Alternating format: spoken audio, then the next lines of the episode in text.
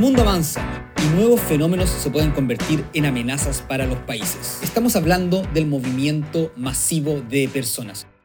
Tanto es así que Chile, para tomar cartas respecto a este asunto, ha decidido militarizar su zona norte.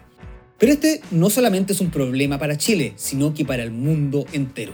Estamos hablando de las migraciones masivas. Si quieres saber más sobre esto, quédate en esta nueva entrega de Entre los Archivos. Bienvenidos sean, queridos auditores, a una nueva entrega de Entre los Archivos, su podcast favorito de teoría política y relaciones internacionales.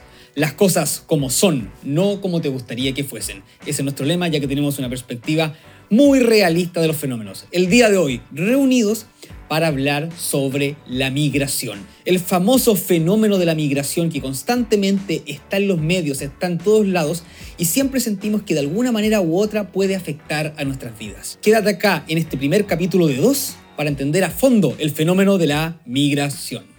Sin duda alguna es un tema muy polémico. Hay mucha gente a favor de la migración y mucha gente en contra. Mucha gente que se siente amenazada por el fenómeno migratorio y otras personas que los defienden y ven en esto una oportunidad. ¿Cuál es la postura correcta? Simplemente en lo moral no puedo darte la respuesta si tú encuentras buena o mala el fenómeno migratorio. Pero en este capítulo de hoy voy a tratar de que entiendas cómo funciona el fenómeno migratorio, de qué se trata realmente y cuáles son las amenazas y oportunidades reales de la migración. La palabra migración se puede definir simplemente como el movimiento de una persona, o no solamente de una persona, sino que de animales de un lugar a otro, de forma más o menos permanente. Dije de animales, sí, efectivamente, todos hemos escuchado, por ejemplo, la migración de las aves. Pero en el capítulo de hoy, ya que este no es un podcast de zoología, vamos a hablar de las grandes migraciones humanas, Fenómeno que en general ha existido durante toda la historia de la humanidad, pero que en las décadas recientes definitivamente ha aumentado. La migración puede ser de manera individual o en grandes grupos, y eso es lo que nos referimos como migración masiva. La pregunta es, ¿por qué alguien decidiría migrar? A grandes rasgos, si lográramos clasificar y agrupar la respuesta a esta pregunta en grandes grupos, las respuestas serían principalmente tres. La primera de ellas es la migración política. En muchos países las condiciones para la vida que uno desea y quiere, políticamente hablando, no son las ideales. En muchos lugares existe censura, existen malos gobiernos, existe persecución política, existen incluso terrorismo y atentados a ciertos grupos étnicos, gente que lamentablemente por estas malas condiciones de vida debe migrar, independientemente del dinero que tenga, eso es importante. La segunda de las razones por las que alguien decidiría migrar es por la guerra. Efectivamente, en las zonas de conflicto, obviamente la gente decide por razones prácticamente obvias escapar de eso. Y ojo que vale la pena recordar que en un conflicto bélico la población civil no se puede tocar. Los convenios de Ginebra y la ley de la guerra prohíben que se le haga daño a civiles ni a su propiedad privada. La guerra es entre soldados. Pero todos sabemos cómo funciona la cosa en la vida real. Misiles mal dirigidos, ciudades que se convierten en campos de batalla, escasez de alimentos y lamentablemente también la muerte de muchos civiles por armas de fuego, obligan a que la gente que vive en zonas de conflictos tenga que migrar. La tercera de las razones más importantes por la cual uno decidiría migrar es la razón económica y dentro de ella también podríamos meter la razón cultural. Es decir, que por voluntad propia las personas deciden aspirar a un mejor nivel de vida sin tener especiales problemas en su país y eso nos lleva también a la razón cultural. Muchas veces la gente simplemente quiere ir a otro lugar porque se ve atraída por la cultura de ese lugar. Si yo soy otaku, me quiero ir a Japón. Es por este motivo que la gente decide migrar y buscar una mejor vida. Así podemos entender que existen dos tipos de grandes migraciones, las migraciones forzadas y las migraciones voluntarias. En estricto rigor casi siempre es una decisión voluntaria. Pero cuando se habla de migración forzada quiere decir porque ya tu nivel de vida es tan bajo, con tanto riesgo incluso de morir, que te ves obligado a salir de tu país, a diferencia de la última opción que vimos, donde la gente más bien sin tener grandes problemas en su país de origen, decide buscar algo mejor. Migrar, moverse y ocupar el mundo es casi parte de la naturaleza humana. De hecho, la Tierra se pobló de esa manera, con tribus de nuestros ancestros caminando y caminando y ocupando nuevos lugares. La migración, por lo tanto, es un fenómeno que siempre ha existido. La pregunta es, ¿es en este momento este fenómeno más intenso que en épocas anteriores? Si tomamos el caso de nuestro país, Chile ha tenido muchas olas migratorias grandes. Por ejemplo, en siglos pasados, los alemanes que llegaron a colonizar el sur de Chile y luego los croatas también. Luego, en la segunda mitad del siglo XX, la gran cantidad de peruanos que llegó a Chile. Yo recuerdo que cuando yo era pequeño se hablaba mucho de que Chile estaba lleno de peruanos. Y ahora, en la última década y media, que está llegando efectivamente mucho, mucho inmigrante de Venezuela, Haití y Colombia. Y también otros de otros lugares de Centroamérica. Por lo tanto, Chile siempre, siempre, siempre ha tenido corrientes migrantes que han visto nuestro país como un lugar de destino.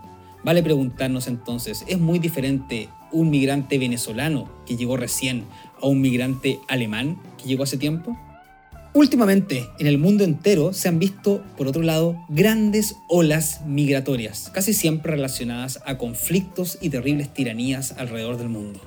Un ejemplo de esto fue la enorme, enorme crisis migratoria que afectó a Europa luego de la aparición del Estado Islámico y la guerra civil en Siria. No sé si recuerdan los cientos de migrantes que trataban de entrar a Europa a través del Mediterráneo, causando muchas muertes, incluso imágenes terribles de unos niños muertos en las playas. Fue realmente grave y atroz, lo que llevó incluso a muchos estados de Europa a tener que tomar o tratar de tomar la misma medida siempre, cerrar sus fronteras, construir murallas y rejas para que la gente dejara de venir. Otro ejemplo de una migración muy fuerte fue hace un par de años, cuando el gobierno de Afganistán fue tomado por los talibanes y la gente desesperada por huir se empezaba a colgar de los aviones. También los ejemplos de centroamericanos que constantemente intentan ingresar, por ejemplo, a Estados Unidos o toda la gente que huye de África a Europa. Como lo dijimos, el fenómeno migrante ha existido siempre, está más fuerte que nunca y gracias a la globalización llegó para instalarse. Yo personalmente creo que no hay nada que ningún país pueda hacer para detener el proceso migrante. ¿Qué es lo que sucede entonces? ¿Y qué es lo que los países tienen que entender? Y esto de verdad es súper importante. Sí o sí, la migración es un fenómeno que rige el siglo XXI los viajes en avión, los viajes en cualquier método de transporte hacen que moverse de un lugar a otro sea tan fácil, tan fácil, que hoy en día prácticamente vamos a ser ciudadanos del mundo y no de nuestros propios países. La pregunta es, si ni siquiera Alemania, Francia, incluso el Reino Unido, Estados Unidos, que son países desarrollados, con todos los recursos, con el gasto militar, el gasto en seguridad, el gasto en defensa, el gasto en inteligencia, con todo lo que tienen, no son capaces de detener el fenómeno de la migración, ¿Qué les hace pensar que en Chile vamos a poder? Como les dije, nuevamente, la migración llegó para quedarse. Lo que los países, por lo tanto, deben hacer es entender que la migración es un fenómeno más prácticamente natural de los que ocurren en el siglo XXI y adaptarse para que este fenómeno funcione bien. Repito nuevamente, cerrar las fronteras y tratar de detener la migración sirve poco. Ordenarla y organizarla sirve mucho. Vámonos entonces, como dijimos, para el otro lado. No puedo detener la migración, pero sí o sí debo ordenarla. Este fenómeno es demasiado importante, hay vidas humanas de por medio que bajo ninguna circunstancia puede ser un fenómeno que funcione de manera desorganizada y desordenada, porque gente lo va a pasar mal. La pregunta es entonces, si es que el fenómeno de la migración llegó para quedarse, ¿qué pueden hacer los gobiernos al respecto? Y la respuesta, si lo pudiéramos resumir en una sola palabra, se llamaría integración. ¿A qué es lo que me refiero con integración? Cuando uno opta o elige un país, como ese típico juego que hace uno cuando te preguntan, oye, ¿en qué país te gustaría vivir? Y uno dice, bueno, a mí me gustaría Japón porque me gusta el sushi, no, me gustaría Inglaterra porque me gusta Harry Potter, qué sé yo. Cuando uno opta por irse a un país, debe asumir de alguna manera que va a ser parte de ese país. Y ahí es donde el fenómeno migratorio puede entrar en conflicto porque por un lado están llegando personas que pertenecen a otra cultura y que van a venir con sesgos y rasgos de su cultura, a integrarse con personas que ya tienen una manera de vivir, que son una nación, que tienen sus costumbres, que tienen su manera de hacer las cosas. Estos casos algunas veces pueden ser irreconciliables. Recordemos el ejemplo de los judíos con los palestinos, que nunca, jamás pudieron convivir y ponerse de acuerdo y hasta el día de hoy es una de las zonas de conflicto quizás más terribles del mundo. Si nosotros no queremos que pase esto, por ejemplo, en nuestro país, tenemos que buscar las herramientas de integración. Bajo ninguna circunstancia la segregación, que sería el polo opuesto. Si alguien viene a nuestro país, tenemos que hacerlo sentir parte como si fuera uno más de nosotros. Muchos se preguntarán entonces, ¿pero por qué? ¿Por qué tengo que yo gastar mi tiempo, mi energía en integrar a alguien? Sobre todo si yo siento que me viene a robar el trabajo y cosas así. Y la respuesta es súper simple. Vamos un poco más atrás y entendamos algo de geopolítica. Antiguamente, para medir la grandeza y la espectacularidad de un país, es decir, su poder nacional, se utilizaban muchas cosas. Por ejemplo, el tamaño de su territorio. Mientras un país fuera más grande, mejor todavía. Y entre todas las cosas que se contabilizaban, sus recursos naturales, riquezas, etcétera, etcétera, uno de ellos era el tamaño de su población. ¿No nos parece lógico que un país, mientras más personas tenga, mejor? mientras más posibilidades de que nos aparezca un genio, una persona inteligente, alguien que aporte, alguien que busque una solución, o alguien que trabaje, o como les gusta a los economistas, un mercado más grande, ¿es mejor? Chile es un país grande. Tenemos mucho territorio y es un país muy vacío. Por lo tanto, Chile no le vendría mal tener más gente. De hecho, una de las cosas más graves que está pasando en Chile es que la gente ya no decide tener hijos. Por lo tanto, nuestra pirámide de natalidad está prácticamente invertida es decir, que nos estamos achicando como país, necesitamos más gente. Entonces, si nosotros quisiéramos agrandar nuestro equipo, agrandar nuestra nación que se llama Chile, lo que tenemos que hacer es invitar a gente que quiera ser parte de nuestra nación. Y ahí viene también la otra parte.